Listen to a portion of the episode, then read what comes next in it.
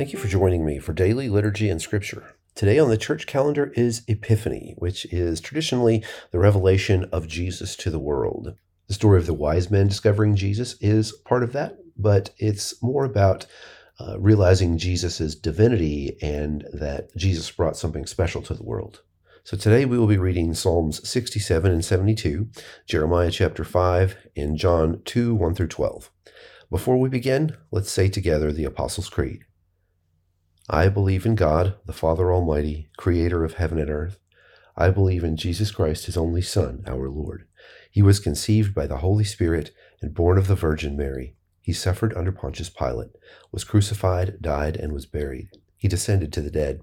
On the third day he rose again. He ascended into heaven and is seated at the right hand of the Father. He will come again to judge the living and the dead. I believe in the Holy Spirit, the Holy Catholic Church, the communion of saints, the forgiveness of sins, the resurrection of the body, and the life everlasting. Amen. Psalm chapter sixty-seven. May God be gracious to us and bless us, and make his face shine on us, so that your ways may be known on earth, your salvation among all nations. May the peoples praise you, God. May all the peoples praise you. May the nations be glad and sing for joy, for you rule the peoples with equity and guide the nations of the earth. May the peoples praise you, God. May all the peoples praise you. The land yields its harvest. God, our God, blesses us. May God bless us still, so that all the ends of the earth will fear him. Psalm chapter seventy-two. Endow the king with your justice, O God, the royal son with your righteousness. May he judge your people in righteousness, your afflicted ones with justice. May the mountains bring prosperity to the people, the hills the fruit of righteousness. May he defend the afflicted among the people, and save the children of the needy. May he crush the oppressor. May he endure as long as the sun, as long as the moon, through all generations. May he be like rain falling on a mown field, like showers watering the earth. In his days may the righteous flourish, and prosperity abound till the moon is no more. May he rule from sea to sea, and from the river to the ends of the earth. May the desert tribes bow before him, and his enemies lick the dust. May the kings of Tarshish and of distant shores bring tribute to him. May the kings of Sheba and Seba present him gifts. May all kings bow down to him, and all nations serve him. For he will deliver the needy who cry out, the afflicted who have no one to help. He will take pity on the weak and the needy, and save the needy from death. He will rescue them from oppression and violence, for precious is their blood in his sight. Long may he live. May gold from Sheba be given him. May people ever pray for him, and bless him all day long. May grain abound throughout the land. On the tops of the hills may it sway. May the crops flourish like Lebanon, and thrive like the grass of the field. May his name endure forever. May it continue as long as the sun. Then all nations will be blessed through him, and they will call him blessed. Praise be to the Lord God, the God of Israel, who alone does marvelous deeds. Praise be to his glorious name forever.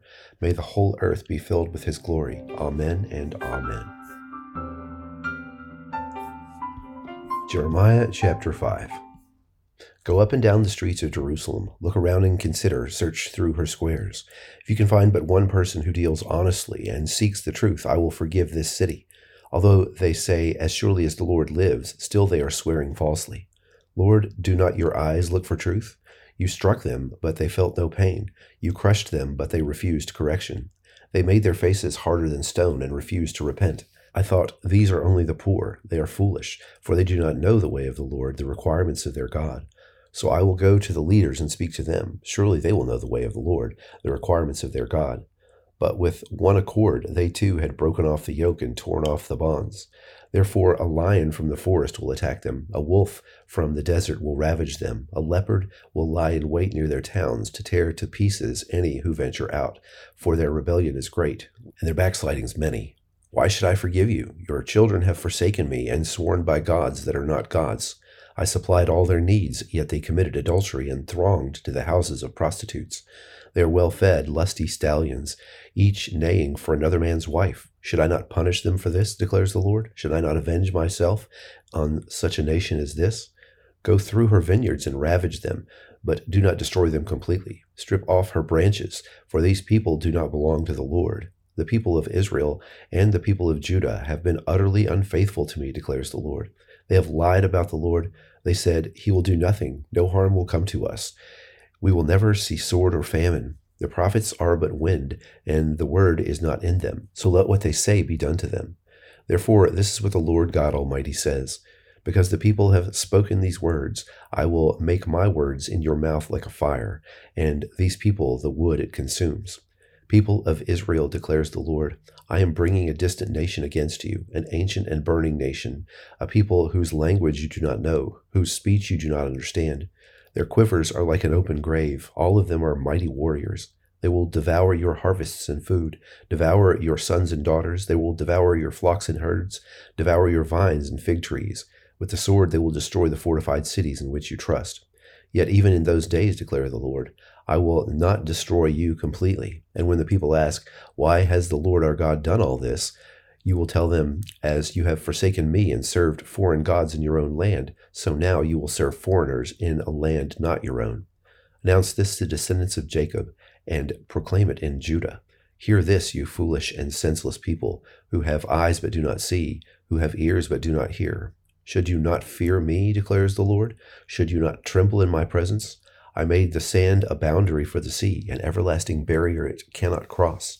The waves may roll, but they cannot prevail. They may roar, but they cannot cross it. But these people have stubborn and rebellious hearts. They have turned aside and gone away. They do not say to themselves, let us fear the Lord our God, who gives autumn and spring rains in season, who assures us of the regular weeks of the harvest.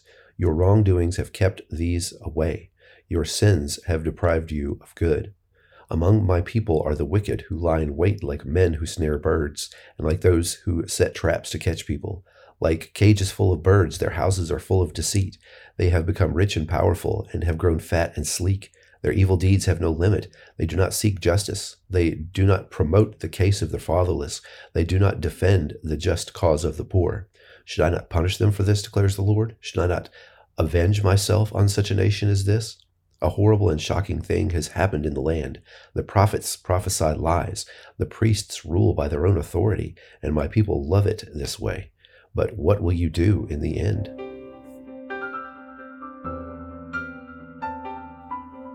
John two, one through twelve. On the third day, a wedding took place in Cana in Galilee. Jesus' mother was there, and Jesus and his disciples had also been invited to the wedding. When the wine was gone, Jesus' mother said to him, "We have no more wine." "Woman, why do you involve me?" Jesus replied. "My hour has not yet come." His mother said to the servants, "Do whatever he tells you." Nearby stood six stone water jars, the kind used by the Jews for ceremonial washing, each holding from twenty to thirty gallons. Jesus said to the servants, "Fill the jars with water," so they filled them to the brim. Then he told them, "Now draw some out and take it to the master of the banquet." They did so, and the master of the banquet tasted the water that had been turned into wine. He did not realize where it had come from, though the servants who had drawn the water knew. And then he called the bridegroom aside and said, "Everyone brings out the choice wine first, and then the cheaper wine after the guests have had too much to drink. But you have saved the best till now." What Jesus did here in Cana of Galilee was the first of the signs through which he revealed his glory, and his disciples believed in him. After this, he went down to Capernaum with his mother and brothers and his disciples. There he stayed for a few days. Now join me in the Lord's Prayer. Our Father, who art in heaven, hallowed be thy name. Thy kingdom come, thy will be done, on earth as it is in heaven. Give us this day our daily bread, and forgive us our trespasses as we forgive those who trespass against us. And lead us not into temptation, but deliver us from evil. For thine is the kingdom, and the power, and the glory, forever and ever. Amen.